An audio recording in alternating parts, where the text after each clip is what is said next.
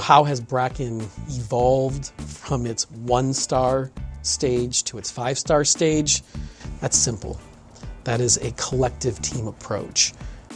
One of the things that was most important was everybody working together and being on the same page. Uh, after learning about the PLC communities, we were able to push that concept forward and really not waver with the requirement that teachers needed to have the same results. They needed to have the same assessments, the same grade books.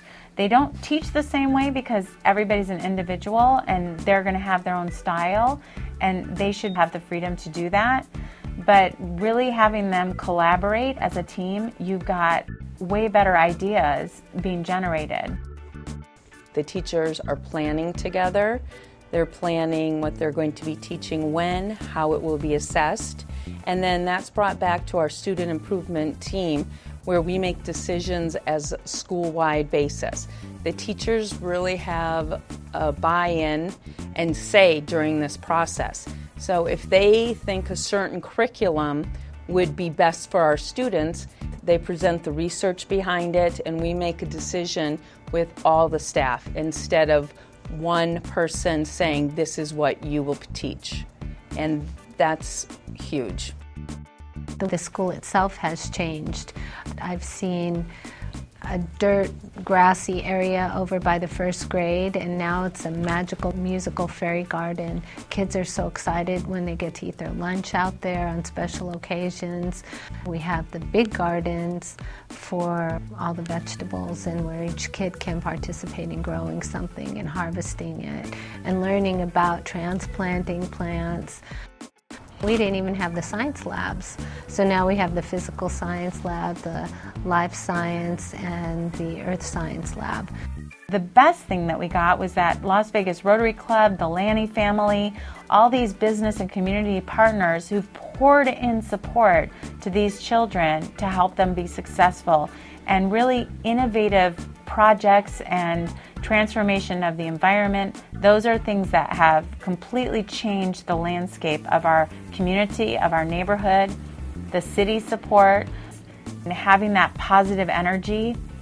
I think that's a catalyst for success. She wants education to be everywhere. And she takes advantage of the building and the layout, every pole out there uh, on the uh, overhangs has got writing on it. It's got sayings. It's got it's got uh, formulas. As you look around the school, you can see it in the physical plant where she's created gardens. Uh, she's created an amphitheater. All the sidewalks are painted with the states and the state capitals. Everywhere you look, there's there's there's something. There's a uh, a big map of the United States painted out on the playground. There's so many different avenues that uh, teachers can use to educate the kids that it's just it's just phenomenal when when you walk around.